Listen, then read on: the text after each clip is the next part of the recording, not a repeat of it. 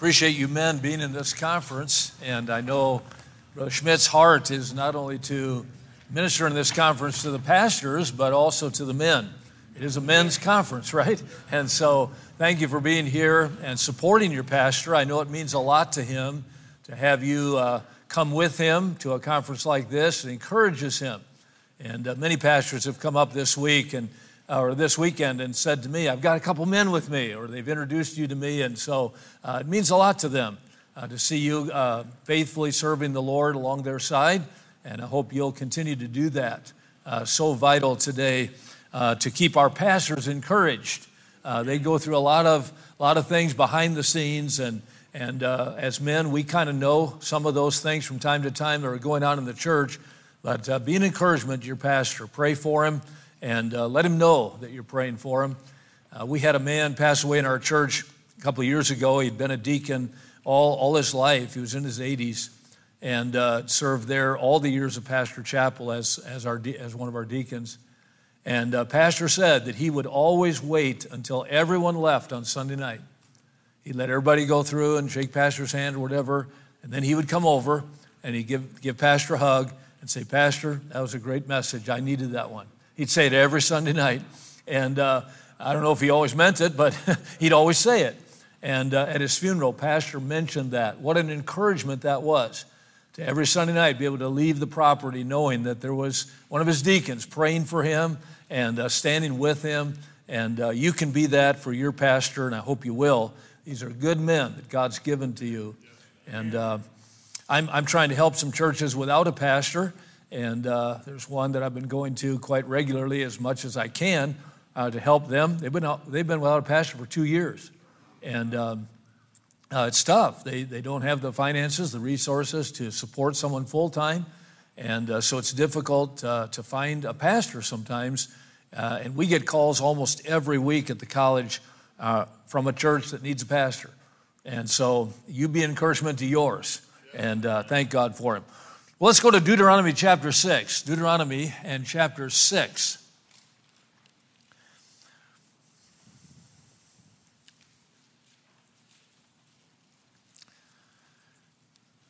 Starting in verse 1 Now these are the commandments, the statutes, and the judgments which the Lord your God commanded to teach you, that ye might do them in the land whither you go to possess it that thou mightest fear the Lord thy God, to keep all his statutes and his commandments, which I command thee, thou and thy son and thy son's son, and all the days of thy life, and that thy days may be prolonged.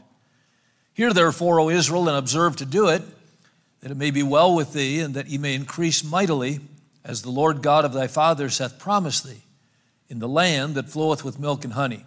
Hear, O Israel, the Lord our God is one Lord. And thou shalt love the Lord thy God with all thine heart, with all thy soul, with all thy might. These words which I command thee this day shall be in thine heart, and thou shalt teach them diligently unto thy children. And thou shalt talk of them when thou sittest in thine house, and when thou walkest by the way, and when thou liest down, and when thou risest up. And thou shalt bind them for a sign upon thine hand, and they shall be as frontlets between thine eyes. And thou shalt write them upon the posts of thy house and of thy gates. We need teachers. We need teachers. Say, Brother Goetsch, is there a shortage at West Coast for instructors? No, it's not what I'm talking about. Although we're always looking for good men to teach in a college setting. Are you talking about Sunday school teachers? No, we, we probably need some Sunday school teachers in our churches, and there's always a, a gap there that somebody can fill and should fill. But we need some teachers in our homes. We need dads, we need granddads. You notice here, Moses is instructing them to teach their sons and their sons' sons. And there's a need for you and I, whatever age we are, whether in our own family or in the church, as we see so many young people coming now without a good nuclear family. We need men to be teachers. We need you to teach. Have you noticed that the liberal left is very focused on our kids? It's not an accident that cartoons now have lesbian parents in the cartoon. That's not an accident. I didn't just slip in. It's not an accident what's going on at Disney. It's, it's not an accident uh, that children in first and second grade are being taught about gender issues. Vladimir Lenin, leader of the Soviet Union for many years, said, Give me a child for four years. And the seeds that I sow in that child in those four years, you will never be able to uproot. That's a pretty scary statement. But you know, that's actually a biblical statement. Train up a child in the way he should go, and when he is old, he will not depart from it. I was sitting on an airplane some years ago, and gentleman came, out, came in, sat beside me, and usual kind of conversation, you know, how are you, and where are you going, and where you been, you know. It didn't take long for me to realize that he was a Jewish rabbi. And it didn't take long for him to realize that I was a Baptist preacher. And the conversation was very friendly and casual. And we began to talk about the Bible and we began to talk about uh, the Messiah. and I found that every verse that I would bring to his attention from the Old Testament, he could quote in English and Hebrew. I mean, he knew the Old Testament scriptures. Just, it was unbelievable. I mean, I'd, I'd no more than say the reference, and, he, and he'd start quoting it. And he could quote it in Hebrew. And after about 30, 40 minutes of discussing the gospel, I recognized that we were going to have to agree to disagree. He wasn't, uh, his heart was not open to uh, knowing any more about Jesus and these kinds of things with respect to salvation. But I highly respected him, and I as our, our conversation began to wane a little bit, I said, Sir, can I ask you one more question? He said, Sure. I said, It's a Bible question. He said, Shoot. I said, Proverbs 22 6. And he quoted it in English train up a child in the way he should go, and when he is old, he'll not depart from it. And then he quoted it in Hebrew. He said, What's your question? I said that my question is, what does the word depart mean? Train up a child in the way he should go, and when he's old, he will not depart from it. Because my experience is I've seen parents who have trained their children right, at least in my estimation. They took them to church every time the doors were open, they put them in a Christian school, they allowed them to be in the youth group. I mean, they seemingly did everything right, and yet the child went astray. I've seen that. In fact, I've seen in some homes where they, they've had several children, and some of them went right and some of them went wrong. And you're thinking, well, they did the same things.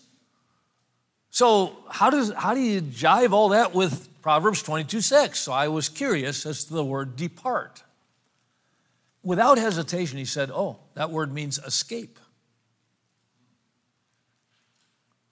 And I thought, wow, that really makes sense with the rest of the Bible. Train up a child in the way that he should go, and when he is old, he cannot escape it. Remember the prodigal son? Prodigal son was probably raised pretty well, don't you think? I mean, he was probably, his father appears to be a very godly person, uh, someone who was praying and, and anticipating God doing a work in his kids. And, and, and the prodigal's father doesn't seem to have any flaws, and yet this prodigal leaves. But he gets in that hog pen in the far country and he comes to himself. Why? Because in him had been placed some things that he could not escape. When you give the gospel to somebody, they may reject you, but they can't escape your message because God's word never returns void. When you train up your children in the way that they should go, when you get them to church and you put them in Sunday school and you put them perhaps in some environment of Christianity, they cannot escape that. Now, if you don't train them, then there's no guarantees.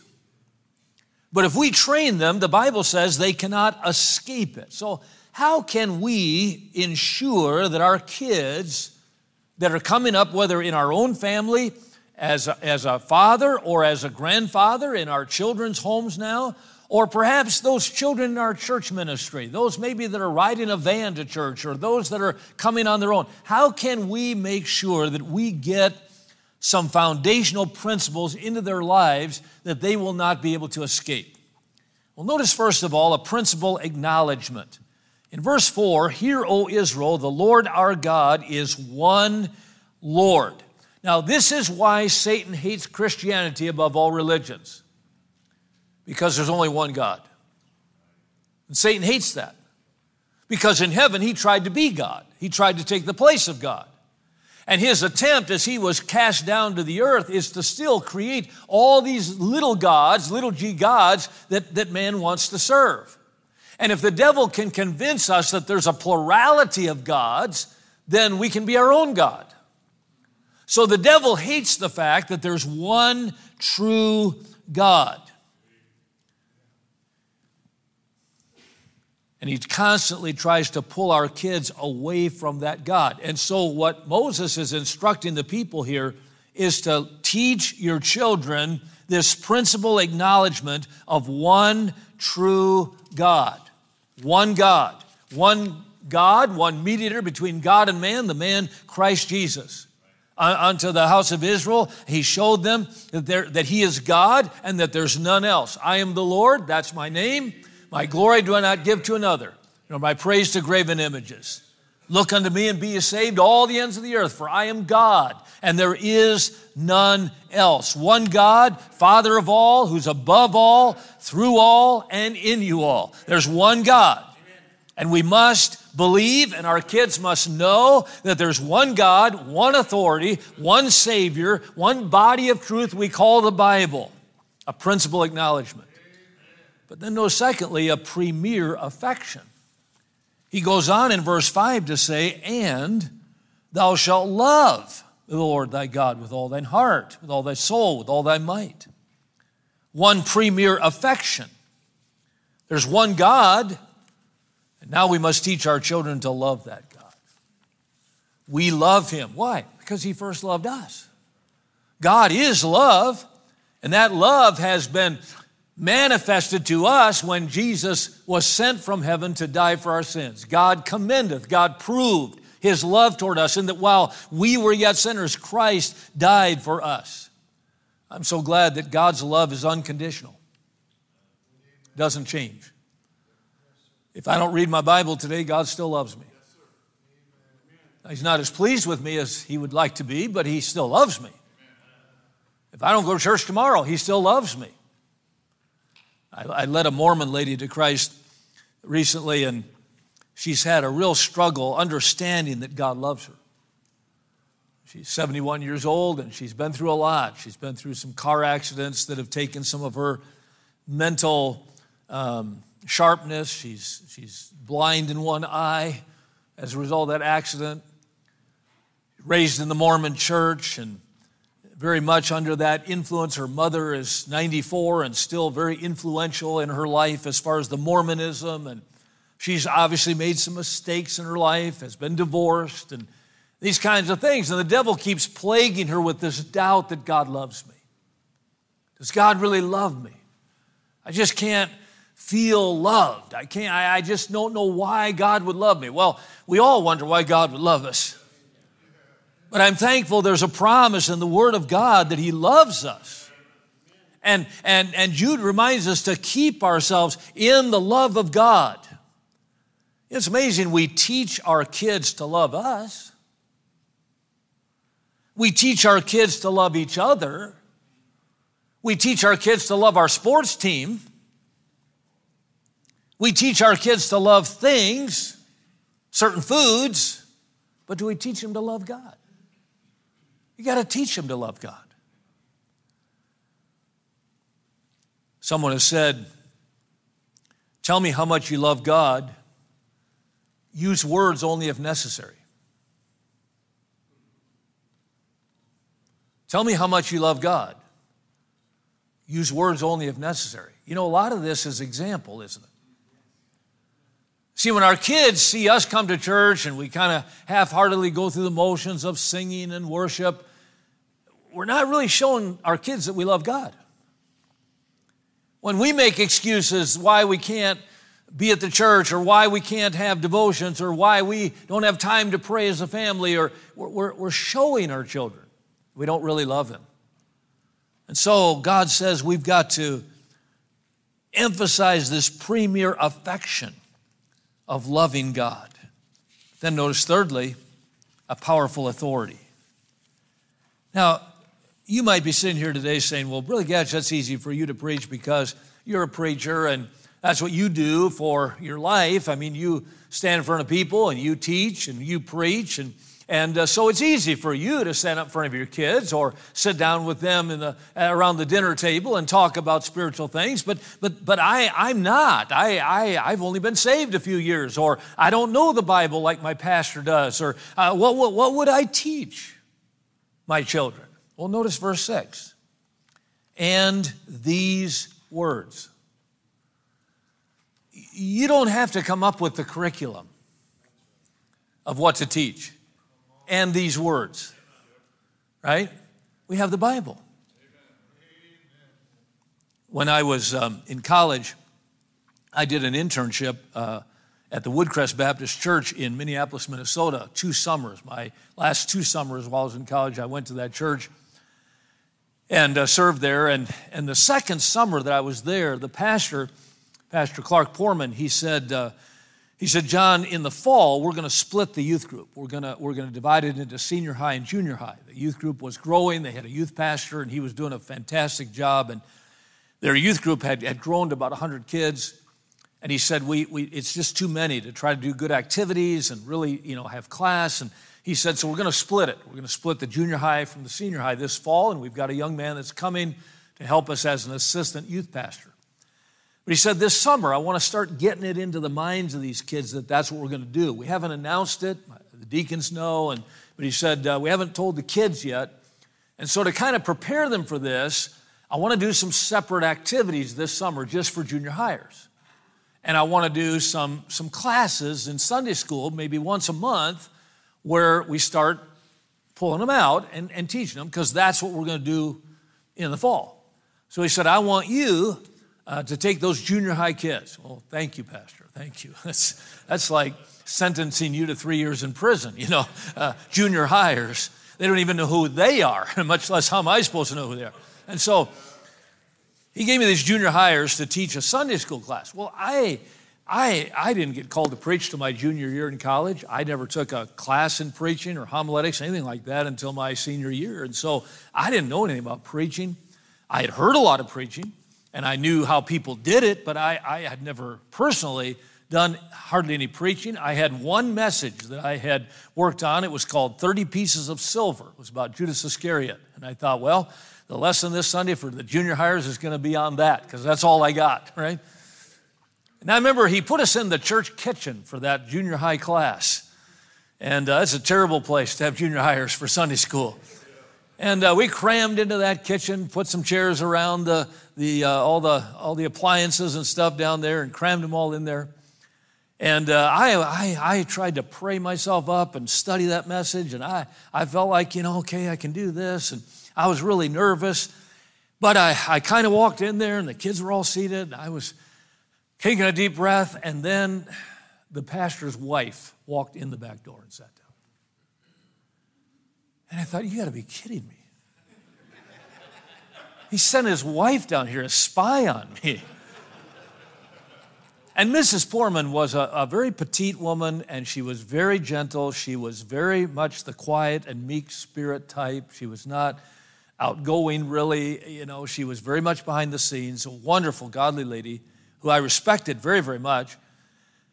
But I mean, it just kind of threw me off. I mean, I, one of the reasons I did those internships was because her husband was a tremendous preacher. And the reason I even signed up to possibly go to that church was because he preached in chapel, and I thought, boy, if I could hear him preach all summer, I, I would really, I would really benefit. So I, I went to that internship in part to hear her husband preach. He was a fantastic preacher. And now she's sitting in the back. And man, it just made the nerves even worse, you know. And I labored through that Sunday school lesson, did the best I knew how. And when it was over, the kids, they, they filed out to go upstairs for church. And Mrs. Poorman, she, she started walking toward me. And I thought, oh boy. She had her Bible in her hand like this, and she's, she's walking toward me.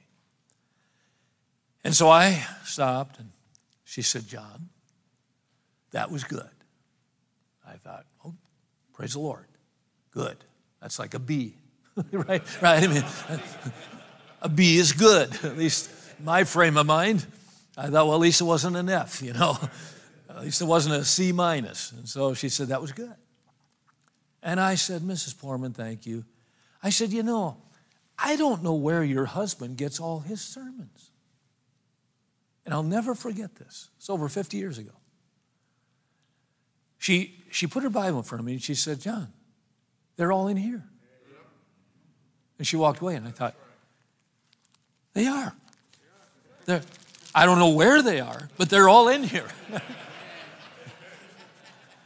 and, and guys, you're in the same boat, right? They're all in here.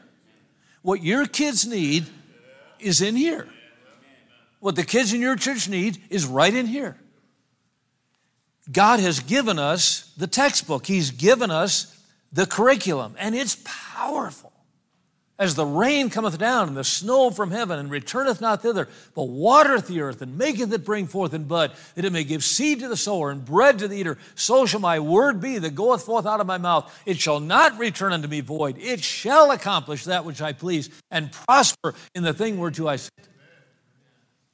We have some buses that run there in Lancaster, and we pick up some pretty rough kids. In fact, uh, just about every week we have to get the police to take a couple of them home.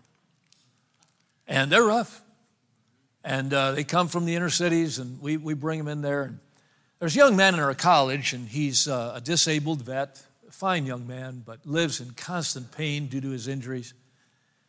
And Robert asked if he could meet with me, with me once a week because he's teaching one of those teen bus classes. Now, Robert struggles. I mean, he, he, for him to stand is painful. He's got injuries to his back. He, he, he, just he has a real struggle physically. I had him in freshman speech class and and uh, learned a little bit about him and and uh, he, he really has some struggles. He has some deficiencies mentally as well from some of these accidents. Some of the things don't connect quite as quickly in his mind, but they made him the teacher, one of these teen bus classes, because Robert loves the Lord. And he's not polished in the sense of his speech and all of that, but he has a heart for people. And he comes in every week, and we go over his lesson. We try to help him to communicate. And two weeks ago, he came in for his, we meet on Wednesdays. And uh, he came in, and I said, uh, Well, how'd you do last week? How'd the lesson go? He, he pulled it out of his Bible and he said, I didn't get to any of this. And I thought, oh no. He said, we, we, had to ask, we had a fight. He said, the kids came in, they started fighting. He said, we had a couple different gangs there, and they started fighting, so we had to get the police, and they had to take some of them, and they're never going to be allowed to come back. And he began to weep.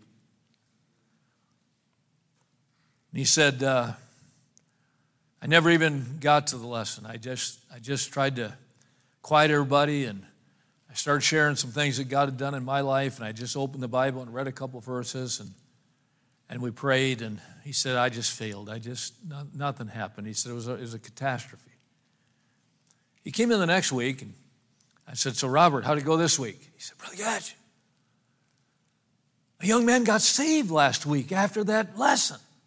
Said, The one you didn't really teach? He said, Yeah, that one. he said he got baptized in the first service on Sunday morning.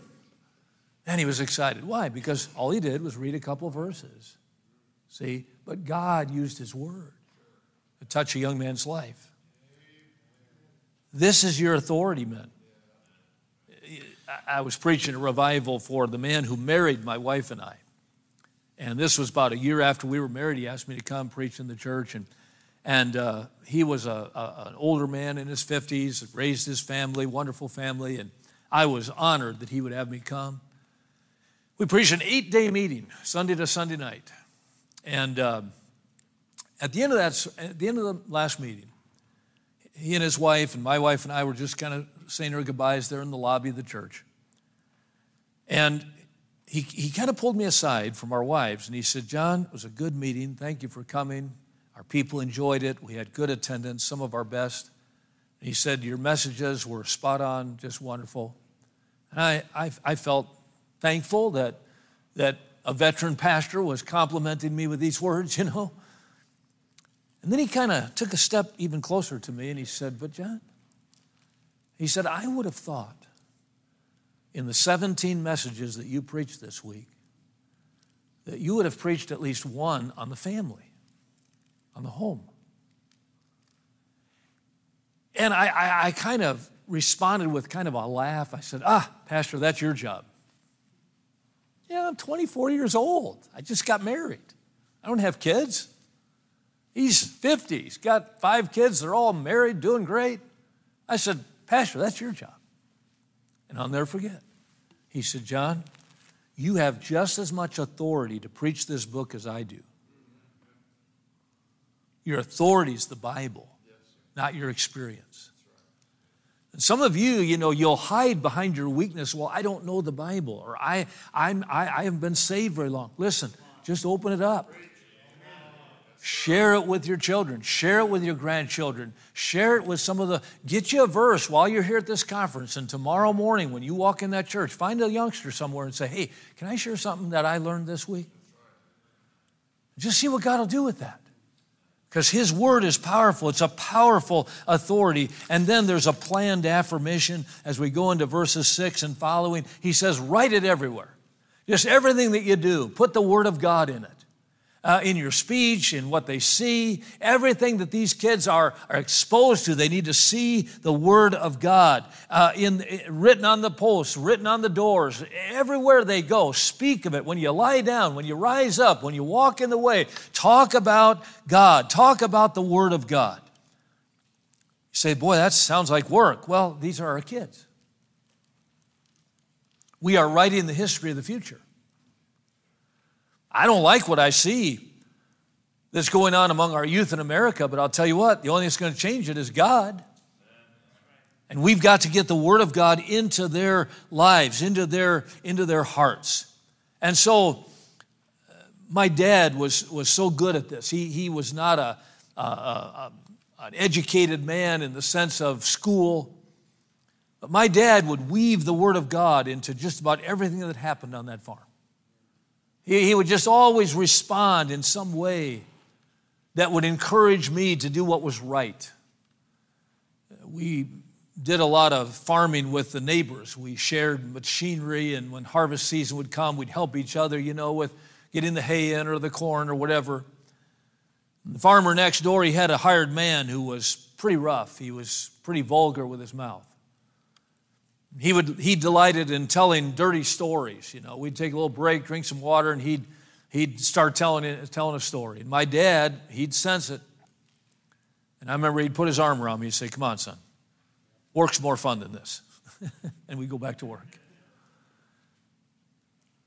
And my dad would, would weave the Word of God and the principles of God's Word into my life in our everyday experiences. And that's what Deuteronomy 6 is all about. It's getting the Word of God, not just in church when it's expected, but in the home when, when a child is going through a tough time, or maybe when they mess up, or maybe when some uh, tragedy happens, to weave the Word of God into their life. That's what it means to train up that child in the way that he should go. And I'll tell you, one day, he can't escape it. He can't escape it. My dad's been in heaven for over 20 years, but I can't escape the things he taught me from this book. They'll be forever with me. And you have that opportunity with your children, your grandchildren, and those in your church that are coming up in this next generation. We need teachers. And God just hired you. Let's pray. Father, help us to be that teacher, that trainer of the next generation. Lord, we see what happens when young people in a culture get trained in the wrong things. We see chaos, we see confusion, We see young people taking their lives in suicide. And we see the mental health issues and all of these things that seem to be going wrong among our youth. Well, Lord, you've given us a book that has answers, it has solutions. And we've got to be faithful as the adults in the room to teach your word. And so give us your grace, give us your strength, give us a love for our children, our grandchildren, and those around us that are young to get the word of God into their lives and their minds so that when they get old, they cannot d- depart